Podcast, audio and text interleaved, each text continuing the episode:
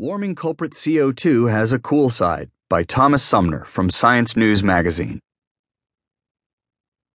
In a cold corner of the world, carbon dioxide is doing something surprising.